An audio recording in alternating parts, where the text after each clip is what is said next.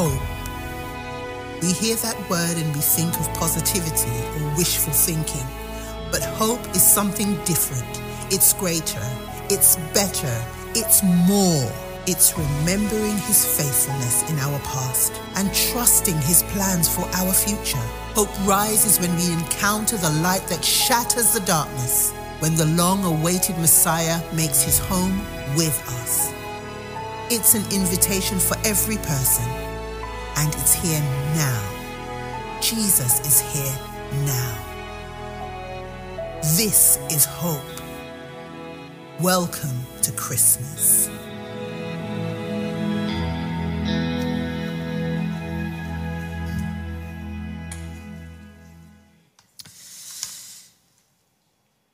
This is our hope. Amen. Can we give the tech team that created that video, well, Jonathan and Rose, uh, round of applause? I use the term team very loosely here. Um, by the way, just as a, as a side, um, there's very few of us do, that do a lot of work around here. Um, and we're always looking for more volunteers. But when I say we're looking for more volunteers, it's not just kind of a, we kind of would like to have some more volunteers. It's like we're pretty desperate for volunteers. So if you have uh, any, any desire or, not, I'm not even going to say ability, but if you just have a desire to work in tech ministry or kids ministry, uh, we have a huge, a huge need there. Uh, with our greeting team, we have a need. We have um, a need with our preaching. We need people to preach. Um, that was a joke. Um, you're supposed to laugh heartily at that one. Um, but we, we, we do need you. And um, we had a members meeting this past week, and it was, it was a great meeting. And we'll have a letter going out today to indicate kind of where we're at with our uh, finances on the construction project. But uh, one of the members said, you know, when are we going to have a, an 11 o'clock service? Um, and and I, I, love that. I love to dream and, and you know, um, wish um, for an 11 o'clock service. But for that to happen, A, there would have to be a lot more people here. Um, so invite your friends. But the other part of that, really a huge logistical issue, is volunteers. We just, we just don't have them. Um, so it, I'm asking you to ask the Lord to pray um, for the new year. Lord, is there something, an area where I can serve, where I can help? Because we really want to take ownership. Um, this isn't, um, you know, our building and our staff and our production. Like, that's just not the way church is. We have to take ownership as a community over everything that happens here. Amen? Yeah? Okay. Well, let's pray and then we'll open God's word this morning. Father, thank you for your word. And as we open your word, we open ourselves. We ask that you would speak to us through your word, that you would transform us, that as we read the word and hear truth from your word, we would submit to that truth and that revelation and transformation this morning. In Jesus' name we pray. Amen. Amen. God with us. God with us. This morning, we're going to talk about hope. Um, we're going to talk about hope as something, but someone. We don't just hope for things. I hoped Canada was going to win this morning. Are you recording the game? Okay.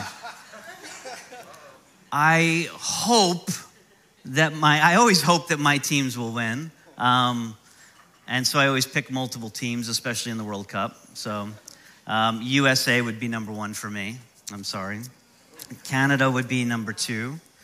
Uh, Italy, well, they're not in it, but they, they're, they're a big one for me. And um, I, you know, I hope to have some rest this Christmas, right? I hope to take a nap on Sunday afternoons. Um, I, I hope to get a good night's sleep. These are things I hope for. And things we hope for can be uh, deeply meaningful to us or they can be surface level.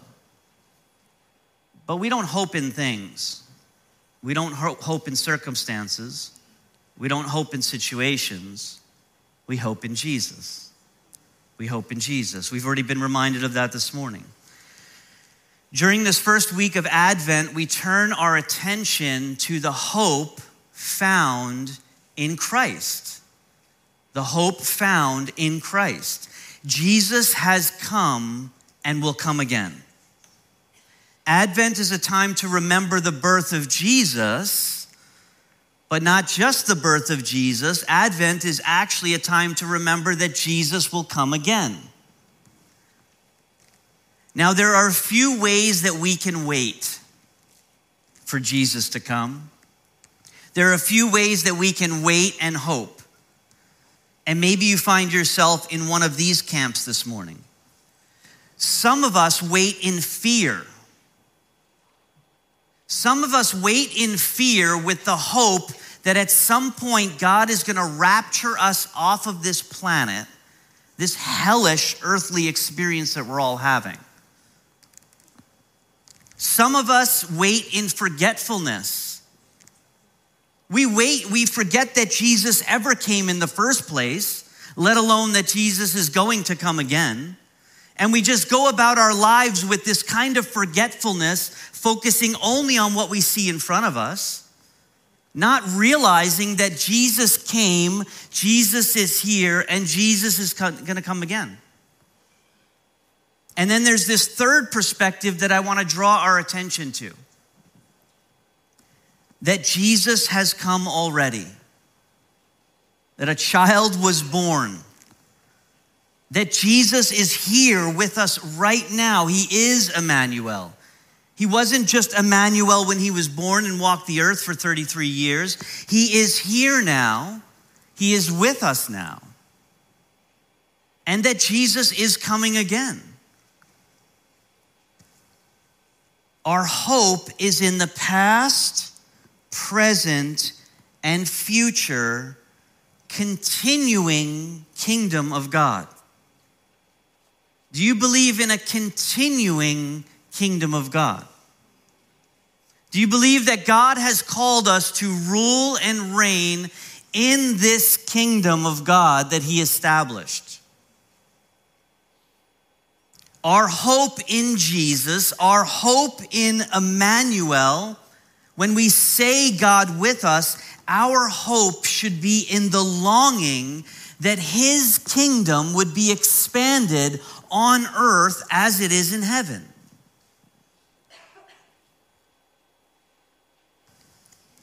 Jesus prayed, Our Father in heaven. Whose Father? our Father. Our Father in heaven, hallowed be your name. Your kingdom come. Everybody say, Kingdom come. Kingdom. Your will be done, will be done.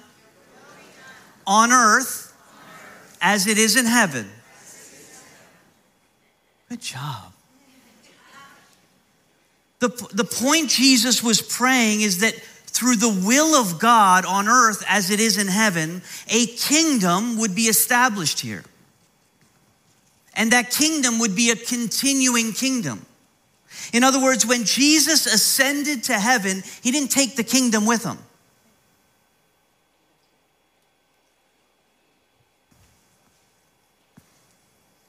Before Jesus died on the cross, this is not in your notes, this is hot off the press last night.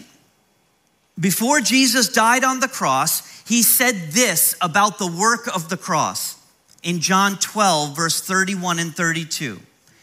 He said, Now is the judgment of this world. Now will the ruler of this world be cast out. The word for cast out is what you would see in expelling a demon, in deliverance Often we see in the Bible where Jesus would cast out demons. That word cast out means expelled, it means disempowered. It means it will no longer have uh, rule and reign in your life. And Jesus said this Jesus said this now the ruler of this world will be cast out. And I, when I am lifted up, Jesus said, from the earth, will draw all people to myself. So, what Jesus was saying is, is when I am lifted up on the cross, the ruler of this world will be cast out.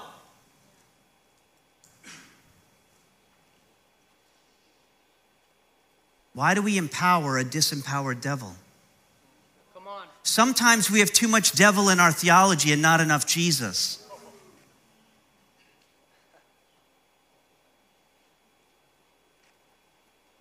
We sit, we hope in fear that Jesus is going to come back.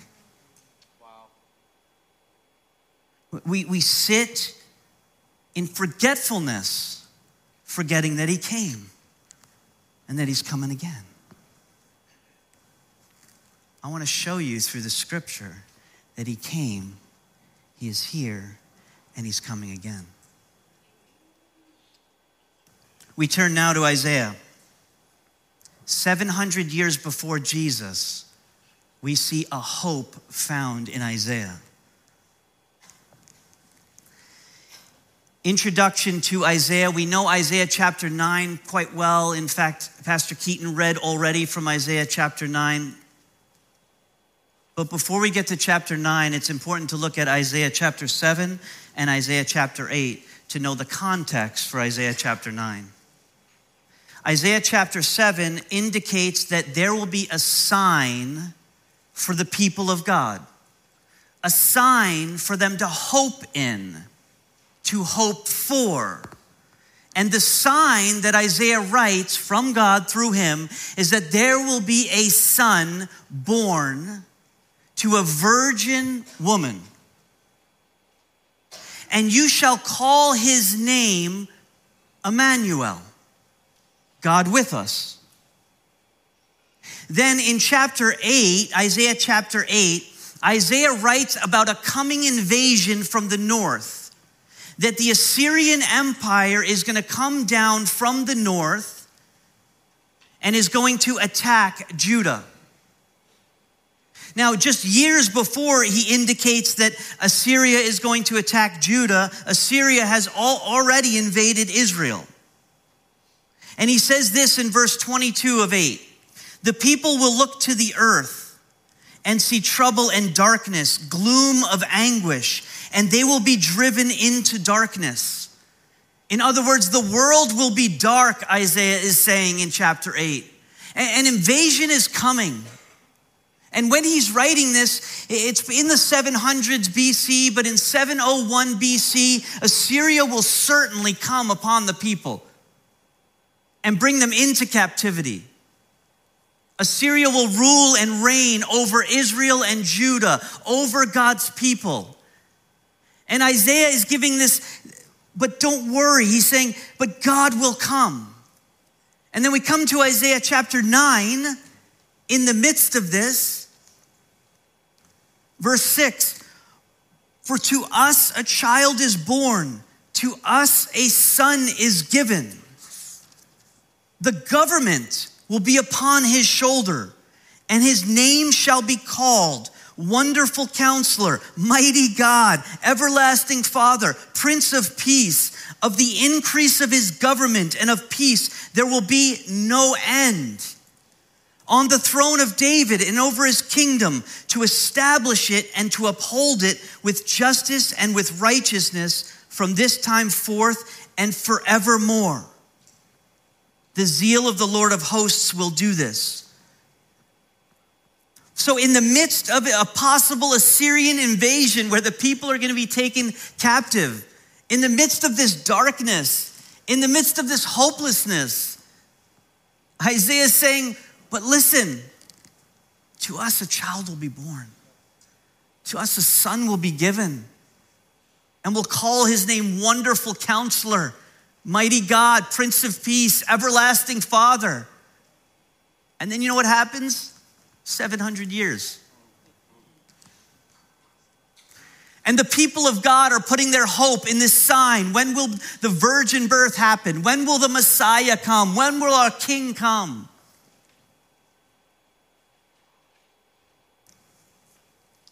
Seven hundred years later, Jesus would be born. a baby wasn't born, a kingdom was born. A child is born, but a kingdom came. King Jesus still reigns today. Do we believe it?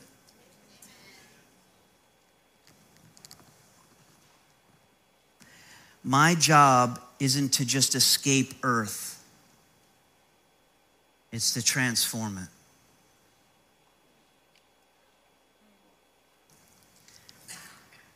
My hope is not in an elected official in government so that finally earth will become Christian.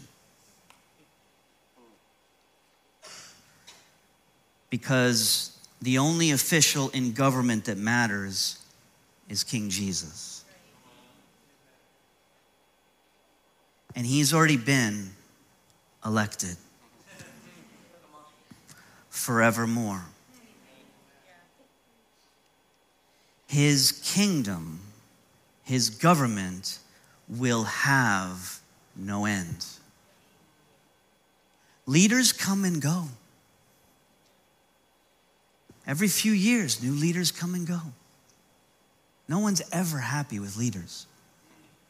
No one ever has a president or a king or a queen. I mean, the queen, queen, she ended really well. I mean, the queen, she ended with the utmost respect and honor, and, and no one, I mean, everyone had the highest regard for her. Outside of her, I don't know anyone else that people truly love.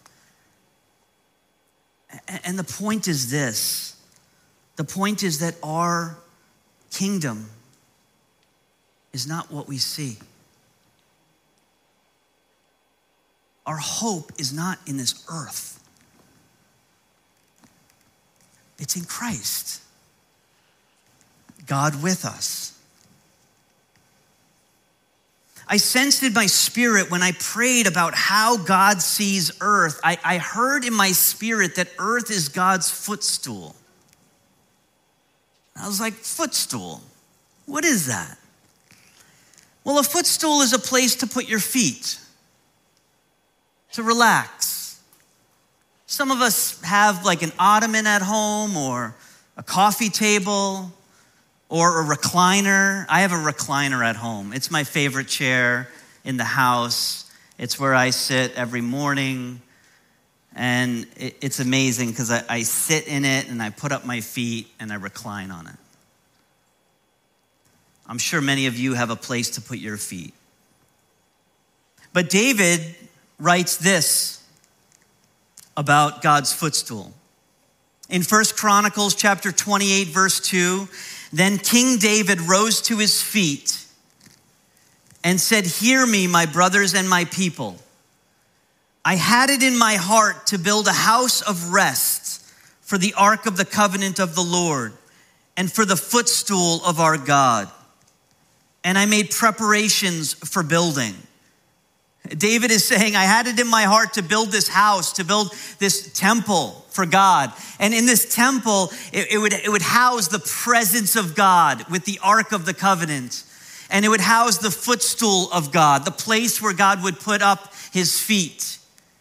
We read in Psalm 99, verse 5 Exalt the Lord our God, worship at his footstool. Holy is he. We read in Acts chapter 7, verse 49, which is also a repeat of Isaiah 66. Heaven is my throne, the Lord says. Heaven is my throne, and the earth is my footstool. What kind of house will you build for me, says the Lord? Or what is the place of my rest? May Northside be a place of God's presence, a place focused on the presence of God. And when He comes into this space and He wants to do something different in a service or different in a gathering, or He comes in and we just sense His presence, would we, would we draw our attention to His presence? Would this be a place where the Ark of the Covenant would be?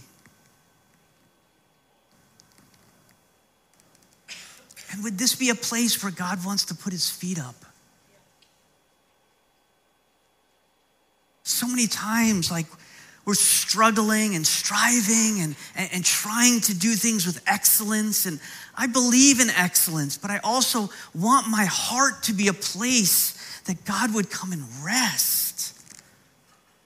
And so, a simple prayer this morning for you, if, if you're not sensing God or you don't know that He's with you, is just Jesus, would you rest in me? Would you find a place in me to put up your feet to rest? And the amazing thing that happens when He puts up His feet and rests in you, guess what? You rest in Him. You rest in Him when you make a space and a place in your heart for Him to come and you just sit. I mean, just sit. Sorry, camera people. You just sit. Oh, man. God is so good. And you just rest. You know that feeling when you first get to a warm destination? The first time, I mean, the first day you get there, you walk through the soft sand you sit down on a recliner, you put up your feet, and you're like, What's my name? I don't even know. I don't even know, and I don't even care. You know, that feeling. That's what God wants to do in you. Just put up his feet and hang out. Can you imagine how life would be differently if this was the posture of our heart?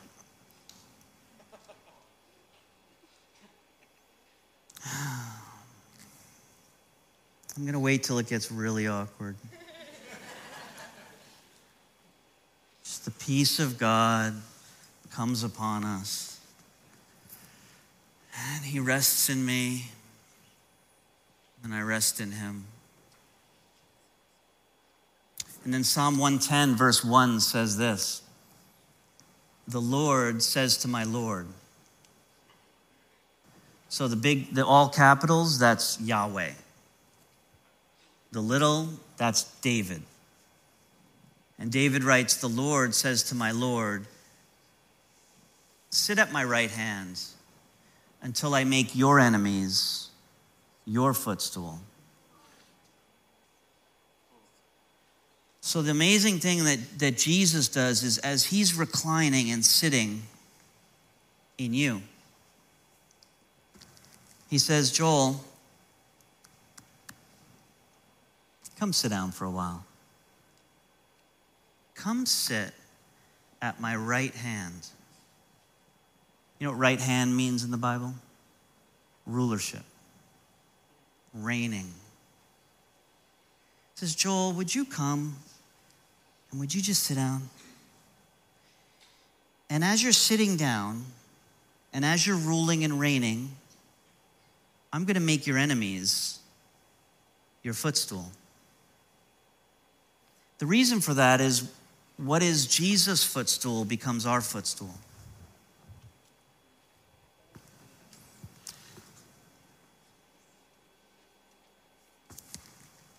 God invites us to sit with him.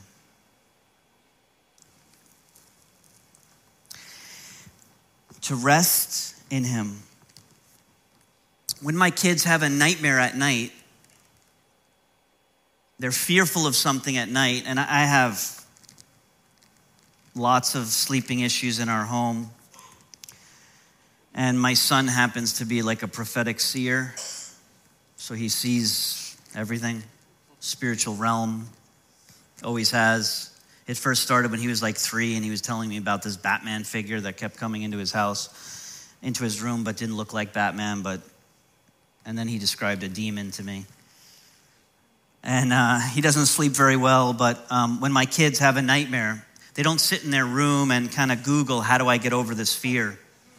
You know, I wish they would, but they don't. Um, they don't kind of they don't kind of work things out on their own very often.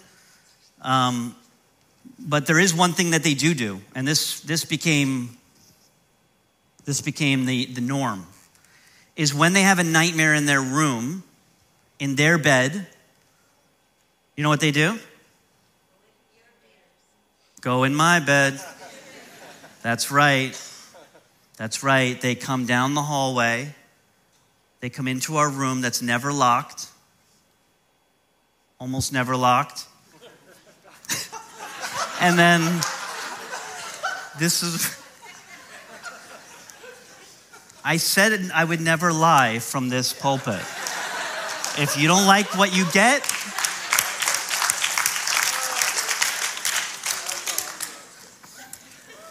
they come down the hallway and they climb into bed with us.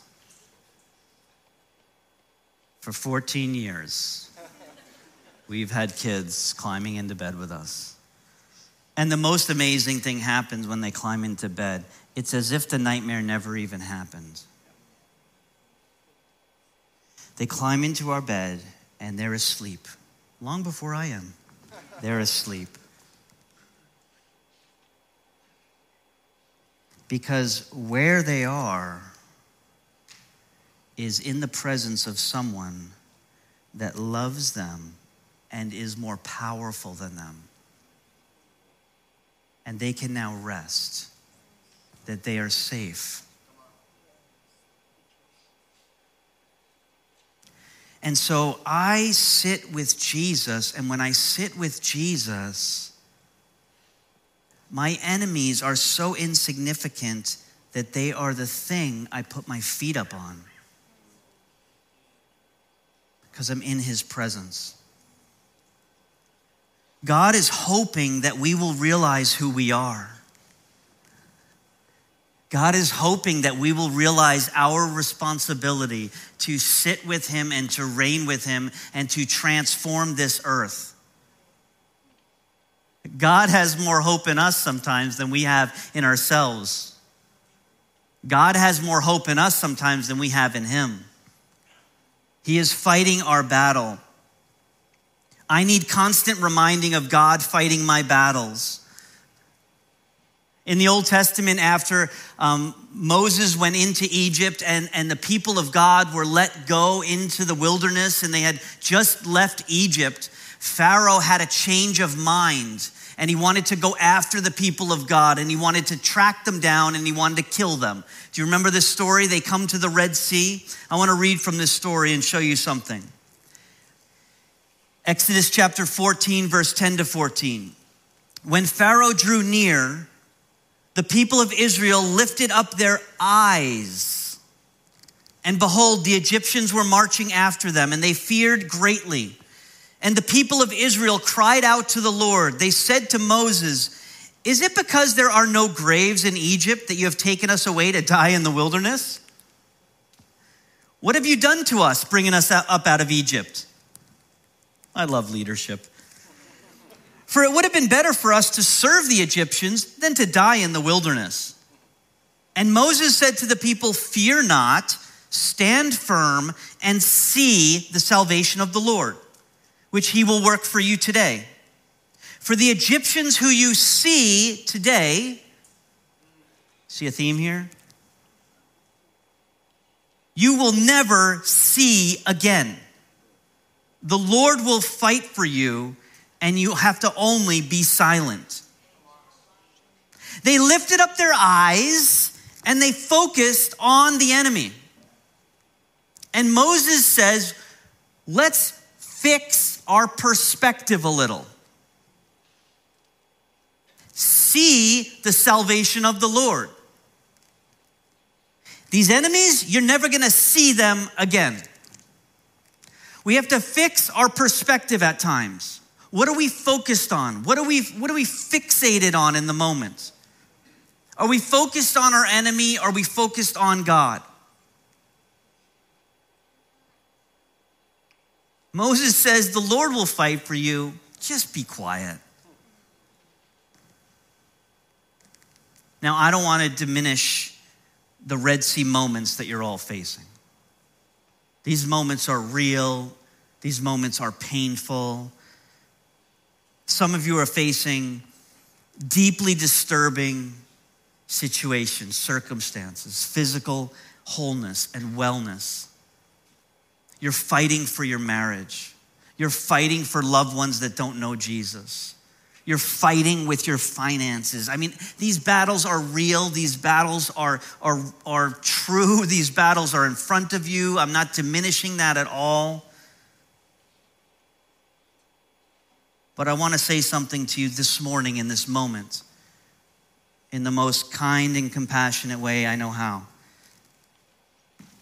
Would you just come and just rest a little? Just rest from it. Just take a moment and just say, Lord, I'm going to be quiet. And I'm going to sit with you, Jesus. And I'm trusting that you're going to make this enemy that I'm fighting my footstool.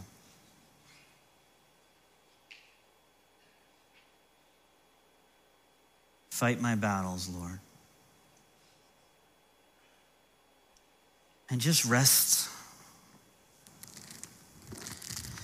Because he's not stressed. At no point in our lives is he surprised. At no point in our lives is he, oh, that totally caught me off guard. At no point in our lives is he worried about the outcome.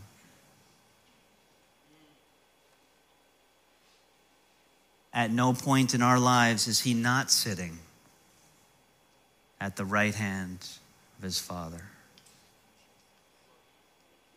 And so he says, Joel, I sit at the right hand of my Father. That's why he does nothing outside of what the Father tells him to do because he's under the authority and the control of the Father. And then he says, Joel, would you sit at my right hand? What's the formula there? If you like algebra, the formula is I should do nothing outside of what Jesus tells me to do. And if I'm doing what Jesus tells me to do, then I should be at peace.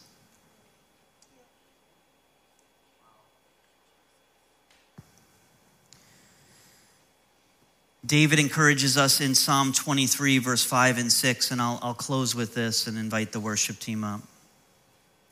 A familiar psalm for many of us. David says, You prepare a table. You prepare a table before me in the presence of my enemies. You anoint my head with oil, my cup overflows. David writes in the, in the middle of this battle, in the middle of this battle that I'm facing, God, you prepare a table. I could read this a few different ways. I could read this where David is totally at peace, going, Man, God, like you prepare a table for me in the presence of my enemies. Like this is so peaceful. And I could also see David going, Wait, you're telling me that you want me to sit down? you want me to relax right now, Jesus? Look at the battle. Look at the enemy. You want me to sit at a table right now with you? I could see that. I could see some anger and I can see a peaceful way of looking at this. But either way, God's design in the battle is that we would recline with Him. God's design for the battle is that we would recline with Him. Do you know why? Because when we recline with Him, guess what He changes? The perspective, what we see. Israelites saw the Egyptians coming at them. And Moses said, If you're silent, you're going to see something totally different. You're never going to see these enemies again. You're going to see the salvation of the Lord. You're going to see the Lord fight your battles. And I don't know about you, but we, we always go through battles.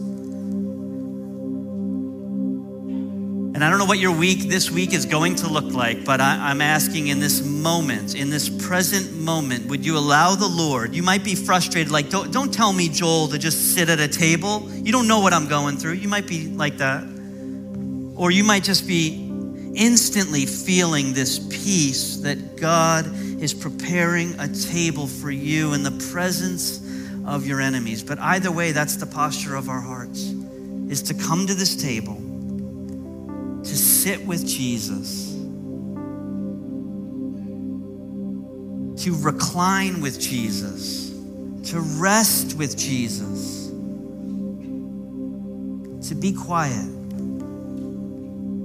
to allow Him to fight your battle.